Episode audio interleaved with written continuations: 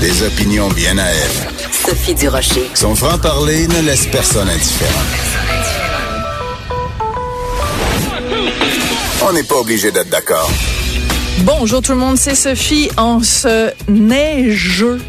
Pour ne pas dire autre chose, mardi 9 avril 2019. Non mais 2 secondes, pensez-y. Une tempête de neige, tout à l'heure c'était de la grêle, je m'en venais et c'était des petites boules de grêle qui tombait sur mon auto. J'ai failli pleurer. J'étais à 2 doigts de pleurer.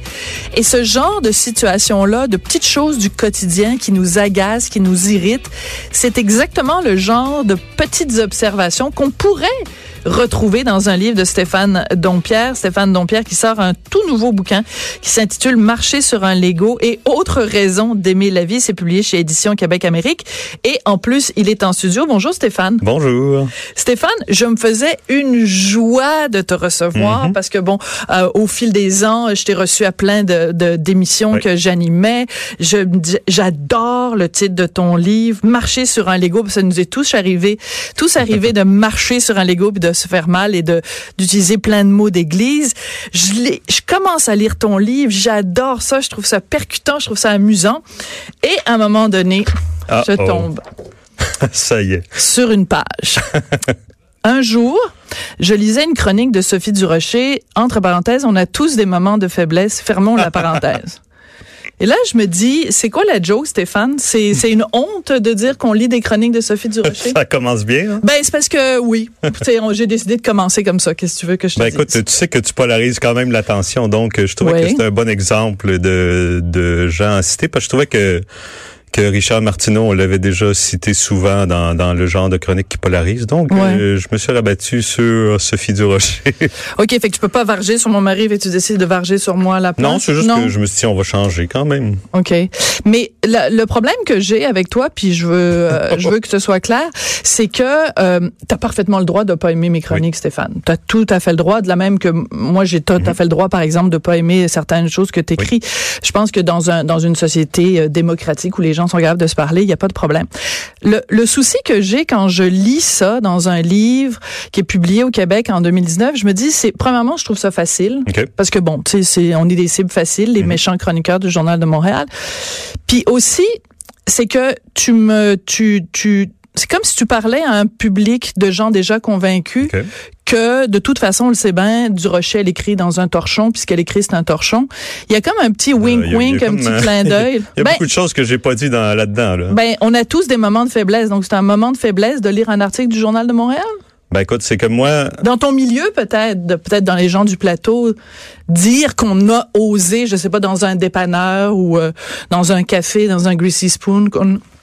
qu'on a ouvert le Journal de Montréal, peut-être que c'est honteux, peut-être c'est peut-être ça le message. Pas dit ça. OK, ben vas-y, explique-toi. Que tu vises large. Non, pour moi. Non, mais j'essaye de comprendre pourquoi à la page 60 de ton livre. Ben oui, ben vas-y.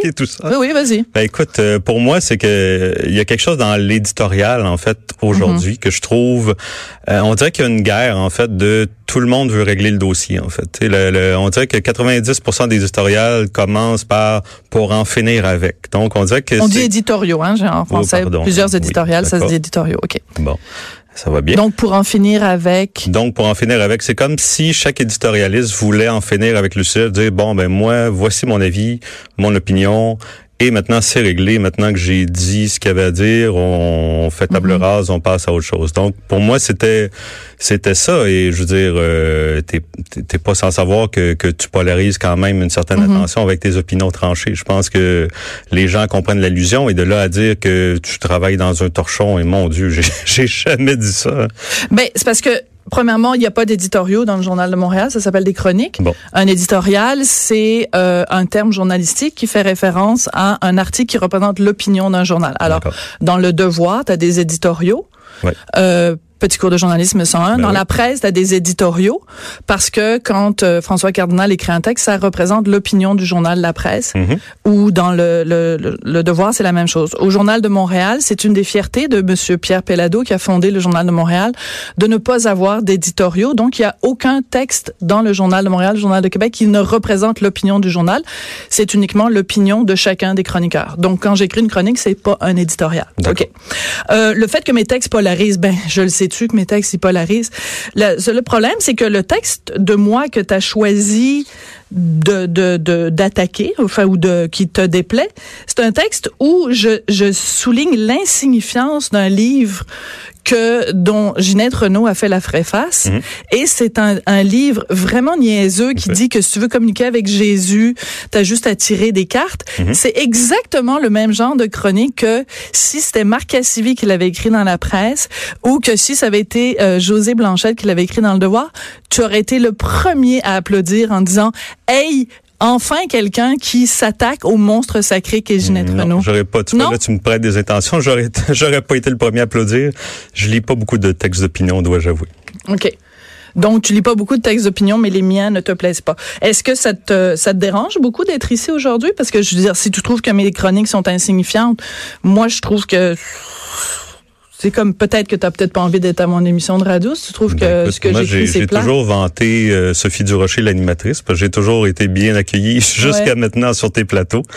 Et j'ai été le premier à te défendre des gens qui avaient peur d'aller parler avec toi en disant « Mon Dieu, elle va chercher la bébite ». Puis je disais « Non, Sophie, l'animatrice, ça te met en confiance, elle t'écoute, elle est là. » Et aujourd'hui, c'est pas du tout ça que je retrouve, en fait. Ben, c'est parce que j'ai lu ton livre ce matin. Fait que là, j'avais deux possibilités. Je me disais, soit je floche Stéphane, parce que manifestement, il n'aime pas mon travail, donc pourquoi moi, je valoriserais son travail à lui? Ou je me suis dit, ben, je vais le recevoir, puis je vais lui poser des questions, parce que c'est un grand garçon, donc il va être capable de m'expliquer pourquoi il s'en prend à moi en disant que lire une chronique de moi, c'est un moment de faiblesse. Bon. Ben, je sais pas, j'attends les explications, mais je les ai pas vraiment, là. Ben, je suis quelqu'un qui polarise. Bon. Coudon. Bon. Alors, dans ton livre, tu t'intéresses, par exemple, au phénomène des humoristes. Oui. Alors, les humoristes, tu les trouves un peu pissous, en fait. Tu dis que, bon, tu t'en nommes pas un en particulier, mais tu dis, par exemple, bon, chaque fois qu'ils font un gag qui est mal écrit ou mal compris, ils crient à la liberté d'expression brimée et tout. Tu les trouves un petit peu pissous, les humoristes? Ben, écoute, ce livre-là, c'est de la grosse caricature, hein. Donc, faut en prendre un. Oui, je pense qu'on avait compris, ouais. Tu vois, le texte sur les humoristes, en fait, je l'avais écrit pour que Derek Frenette, qui est un humoriste de la relève, le lise sur scène. Ah, donc, OK. Moi, donc, t'écris pour des humoristes? Oui. Je savais pas. D'accord. Moi, j'ai fait la script édition pour Derek, entre autres. On avait fait un spectacle où j'avais écrit les textes aussi. D'accord. Donc, pour moi, il y avait quelque chose, en fait, c'est que c'est jamais fait méchamment. J'essaie d'aller chercher l'essence, d'une chose et de grossir les Mm-hmm. Donc, pour moi, sur les humoristes, ben, il y a plein de choses. T'sais, autant j'aime aller voir un spectacle d'humoriste, c'est aussi qu'il faut que tu achètes tes billets un an d'avance. Et tu sais pas si le mercredi dans un an, tu vas avoir envie d'aller voir un show d'humour. Donc, ben, si tu avais acheté tes billets il y a un an à l'avance pour un spectacle aujourd'hui, avec la température de schnout qu'il y a, oui, moi, j'aurais le goût d'aller voir un spectacle d'humoriste avec la température de crotte. Pour moi, c'est ça. C'est que j'essaie d'aller chercher les petits détails, les irritants du quotidien, en fait. Donc, j'essaie de le faire pas méchamment. Donc, je suis vraiment désolé si tu t'es senti attaqué avec cette note, parce que c'était pas du tout l'intention, en fait. Ben, écoute, on va pas passer une demi-heure là-dessus. Non, mais c'est surprenant quand même que t'écrives une telle vacherie puis que tu dises la personne va pas le prendre personnellement. Je sais pas, là. Okay. C'est comme j'ai pourtant bien lu la même phrase. Je suis prêt à m'excuser, puis moi je comprends tout à fait. J'ai toujours un peu de misère avec des gens qui font des gags, qui font des polémiques, puis qui vont jamais s'excuser parce que ils ont l'impression que le gag aurait dû être compris de tous. Et qui insiste. Pour moi, je trouve qu'on s'excuse pas assez dans la vie. Et donc, je m'excuse. Écoute, bon, c'est parfait, Stéphane. Je voulais pas t'attrister avec ce petit gag. Mais c'est pas... Regarde, je suis une grande fille, là, puis si tu savais, là... comme je te dis, je suis étonné que ce gag-là t'ait...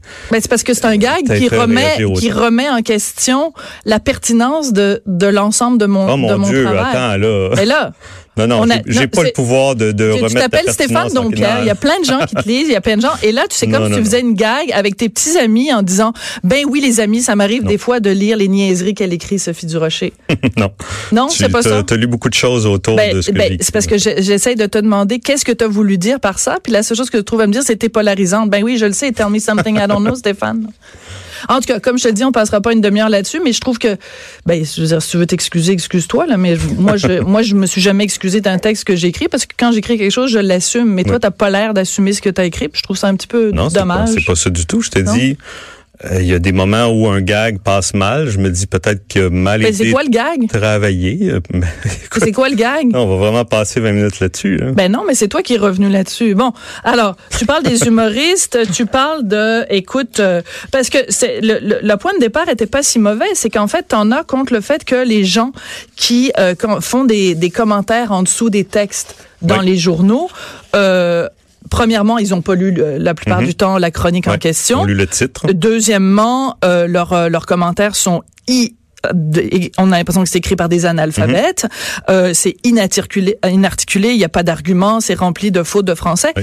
Donc ça, c'est quelque chose de pertinent. Ça, c'est quelque chose qui est en effet intéressant. Et ça, c'est quelque chose sur lequel on peut tout à fait s'entendre. Oui. C'est-à-dire que moi aussi, je trouve que 99% du temps, les commentaires à la suite des articles sont au mieux inintéressant, au pire haineux. Et moi, si on pouvait s'en débarrasser, je serais la première à être contente. C'est une question que je me pose beaucoup en ce moment. Pourquoi les médias qui donnent dans la nouvelle ont ouvert des commentaires? En fait, je comprends pas le besoin la nécessité de faire commenter ton public sur des nouvelles. Sur des textes d'opinion, on passe encore parce que tu veux engendrer une conversation à la limite, mais sur des nouvelles, je comprends pas. Donc, maintenant que les nouvelles sont toujours relayées via Facebook, ben ça ouvre toujours une autre série de commentaires. En plus, déjà que t'en as un dans le médium, dans le média en question, t'en as un sur Facebook. Donc là, c'est sûr que la dérive. Et moi, je suis pas contre les gens qui s'expriment. Tu sais, je trouve ça merveilleux que tout le monde puisse s'exprimer quelque part, avoir une tribune comme ils veulent. Mais dans la nouvelle, pour moi, je trouve qu'il y a un non-sens là-dedans. En fait, une nouvelle devrait être livrée, tu devrais accuser la nouvelle, l'information, et ça devrait s'arrêter là. Pour moi, ça devrait pas ouvrir à une discussion. D'accord. Par contre, il y a quelque chose de très intéressant, c'est un phénomène vraiment que j'ai observé au cours des dernières années, parce que tu sais, quand on écrit dans le journal, en dessous de notre photo, en dessous de notre nom, il y a une adresse courriel à laquelle les gens peuvent nous écrire. Et il y a une énorme dichotomie entre la qualité des commentaires et des réflexions et de l'écriture quand les gens prennent la peine de nous envoyer un courriel en disant Madame Durocher, etc., etc., etc. Et là, c'est pertinent, c'est intelligent. Ça veut pas dire qu'ils sont d'accord avec nous. Non. Mais ils sont capables d'argumenter, sont à 99% du temps. Et si je compare ça à des commentaires qui sont après les articles ou après les nouvelles, c'est le jour et la nuit. Oui. Puis tu pourrais faire une lecture du Québec en lisant les commentaires après les articles, puis faire une autre lecture du Québec en lisant les textes intelligents et bien structurés que les gens t'écrivent. Donc, il y a vraiment comme deux Québec. Oui, non, tout à fait. Puis moi, je me souviens, j'avais une tribune qui s'appelait Fâché Noir sur le portail de Yves Québec, fut un temps. Et à un moment donné, les commentaires étaient ouverts et je recevais des commentaires des gens qui m'accusaient d'être un mauvais journaliste, alors que je suis absolument pas journaliste, loin de là. Et à un moment donné, je me suis tanné, j'ai demandé de faire fermer les commentaires parce que c'était des chroniques d'humour. Je comprenais pas le besoin d'argumenter ensuite. Et j'ai laissé mon adresse de courriel personnelle en disant si vous avez des commentaires. T'es sérieux? Et j'en ai jamais eu un. Jamais, jamais, jamais. Les gens étaient trop pissous pour t'écrire en personne. C'est un spectacle. En fait, les gens veulent une réaction, veulent une meute, ils veulent des likes. Mais je veux dire, un courriel... Donc, ça les intéressait pas de t'écrire à toi parce qu'il y avait personne pour les regarder. Que ça soit un compliment ou une insulte, pour eux, c'est un peu perdu, en fait. C'est que si tu fais un compliment à quelqu'un, mais qu'il y a personne qui l'écoute, tu passes pas pour une bonne personne. Si tu fais, si tu donnes une insulte, tu passes pas pour quelqu'un d'habile et qui a pas peur d'affronter la polémique, tu sais. Donc il y a quelque chose, c'est du spectacle. Donc c'est clair qu'en privé, ça intéresse moins les gens et ça m'étonne même que les gens prennent la peine de t'écrire en privé des choses pour dire qu'ils sont pas d'accord, parce que pour eux, ça déclenche pas de réaction. Hein. Non, mais tu vois, les lecteurs du Journal de Montréal sont plus intelligents que certaines personnes le pensent dans certains milieux. Ce sont des gens éduqués, plus éduqués que la moyenne. Le profil du lecteur ou de la lectrice du Journal de Montréal, Journal de Québec, c'est des gens avec un haut niveau d'études, des bons revenus, et c'est des gens qui savent parler, qui savent réfléchir et qui savent s'exprimer. Voilà. Écoute, il y a un autre texte que j'ai trouvé très rigolo où tu parles en fait de cette espèce de... Enfin, entre les lignes, ce qu'on comprend, c'est que tu parles du rapport qu'on a avec les artistes en général. Ouais. Et, tu sais, bon, la bonne vieille rengaine, les artistes subventionnés à l'os, qui, bon... Et j'ai l'impression qu'il y a un peu de ton regard sur un certain déni que les gens font parfois dans la société où, bon, ben, peut-être pas les humoristes parce qu'ils gagnent excessivement bien leur vie, puis c'est un domaine qui est quand même moins subventionné. Mais par exemple, tous les gens qui travaillent dans les arts visuels, dans le domaine du livre, dans lequel, bien sûr, toi, tu travailles, c'est quoi le plus gros préjugé que les gens ont envers les artistes? Ben, je pense que c'est toujours je pense qu'il y a une incompréhension au départ. Tu sais, j'ai l'impression que les gens pensent que il y a, je sais pas, 1000 $ de leurs taxes qui vont financer des artistes. Tu sais. Donc, il y a tout le temps le paradoxe de si tu vois un artiste dans un gala bien habillé, tu dis ben coudon, il paye ça avec mon argent. Puis s'il est mal habillé, tu dis ben voyons, il se présente pas, coudon, c'est une vedette. Tu sais, il nous doit un peu de respect. Fais-tu référence à Safia Nolin? Entre autres. On dirait que. Mais Safia, c'était pas une question de manque de sous. L'artiste a une drôle de position dans la société. On voudrait que les artistes aillent au front pour plein de causes, mais on n'ira pas au front pour leur cause. T'sais, moi, je sais qu'on lutte. Écoute, le streaming en musique, c'est, pour moi, c'est un drame que les musiciens vivent en ce moment, où il y a 1 million de gens qui écoutent leurs chansons, ils reçoivent 500 $. Donc, il y a quelque chose de misérable là-dedans. Et je sais que du côté littéraire, ben, on est toujours en train de lutter pour nos droits. C'est-à-dire que là, les droits de reproduction dans les universités, les universités veulent plus payer ce droit de reproduction là de nos œuvres en disant ben c'est de l'éducation, ça devrait être gratuit. Donc nous déjà qu'on gagne pas, on n'a pas beaucoup de sources de financement comme écrivain en fait. Par exemple, un chanteur, ben il peut vendre des t-shirts, il peut faire des spectacles, produits dérivés disons. Exactement, nous des produits dérivés, on en a pas, tu sais Toi, est-ce que tu arrives à gagner ta vie avec l'écriture? Ah non, ben, moi je gagne ma vie avec les métiers autour de l'écriture. Comme par exemple écrire pour des humoristes. Vous voyez, en ce moment je fais du travail d'édition. Donc je suis devenu éditeur chez Québec Amérique et ça me soulage beaucoup d'un poids, parce que je me dis OK, là ben j'ai un revenu fixe et je peux écrire tranquille en fait. Mais est-ce que je vais faire l'avocat du diable 2 minutes, il y a sûrement des gens qui nous écoutent qui ont de la difficulté à joindre les deux bouts, qui en arrachent, qui ont pas l'occasion d'aller mettons à des festivals de littérature dans des endroits exotiques et sympathiques comme la Côte-Nord par exemple. Non, mais je veux dire tu sais des fois mettons ça arrive comme auteur où vous êtes invité à différents salons et tout ça. Bon, mais peu importe. Ouais. Mettons, monsieur, madame, tout le monde là qui nous écoute en ce moment, puis qui se dit, ben écoute, est-ce que quand tu fais le choix de l'écriture, quand tu dis, moi, ce que j'aime dans la vie, c'est écrire, est-ce que la société te doit de te fournir un salaire annuel qui va te permettre de vivre. D'accord, on est d'accord là-dessus. Parce que ça serait trop compliqué à gérer. Tu sais, il faut savoir que les subventions, de toute façon, ce qu'il y a de bon dans les subventions, c'est que c'est accordé aux performances. En fait, tu sais, les maisons d'édition, il faut qu'ils soient en accord avec ce que le gouvernement demande pour être subventionné. Donc, il y a quelque chose là-dedans qui est très supervisé. Tu sais, on reçoit pas de. Si je fais des livres, c'est parce que ma maison d'édition a réussi à avoir des subventions. En partie. Tu sais, donc, il y a quelque chose là-dedans. Moi, je considère pas qu'on devrait me payer pour écrire dans la mesure où je sais que c'est un privilège. Puis c'est un risque que j'assume moi-même, en fait. Mais j'ai fait des choix autour de ça. Tu sais, j'ai pris des risques, j'ai vendu des REER à un moment donné pour un roman. J'ai fait un certain vœu de pauvreté à certains moments en me disant ben je veux finir mon roman et moi je trouve ça plus important, je trouve ça plus facile pour moi à gérer ce stress-là que de gérer le stress par exemple d'une job 9 à 5 où je m'ennuierais à mourir, tu sais, je l'ai fait une job alimentaire. Ouais, exactement, je l'ai fait ça puis je suis malheureux là-dedans, tu sais. Donc à un moment donné, il y a un risque. Je compare tout le temps. J'ai une amie en fait qui est artiste et sa sœur travaille est urgentologue, donc première ligne. Et l'urgentologue apprendrait pas le stress financier que l'artiste a, et vice-versa. Donc, c'est deux stress qui sont gérables parce que tu as une personnalité pour le gérer. Donc, et parce que tu as un appel, c'est-à-dire que celle qui est urgentologue, c'est sa vocation de faire ça. C'est ça. Mais tu sais, moi, aller fouiller dans des gens remplis de sang avec des boyaux qui sortent, je serais pas capable. Non. Et en même temps, la personne qui a choisi d'être artiste ou peintre ou peu importe, ben ça prend une vocation pour ça parce que c'est pas donné à tout le monde. Puis, comme je te dis, en vivre, c'est un privilège. Il y a quelques rares réussissent à le faire, mais encore là, c'est une situation qui peut changer à tout moment. Mais moi, je suis pas pour revendiquer un salaire pour les. Dès que tu deviens auteur, qu'on devrait te payer, puis voilà, c'est réglé. Là. Parce qu'on s'entend au Québec, pour les gens qui le savent pas, un best-seller, c'est 5000 exemplaires. Dire, à partir de 3000, on parle de bonne vente. 2000, l'éditeur est content, il est rentré dans ses frais. Donc, ça va bien. 5000... Puis dis-nous, parce qu'il y a peut-être des gens qui le savent pas encore, sur un livre vendu, tu fais combien de sous, toi? 10%. Donc, 10%, ça dépend du prix du livre. Donc, s'il coûte, mettons, les Legos, mettons que ça coûte $20, tu vas faire $2 par livre vendu. Donc, si tu en vends 2000 ou 3000, ça fait 4 ou 6000 $.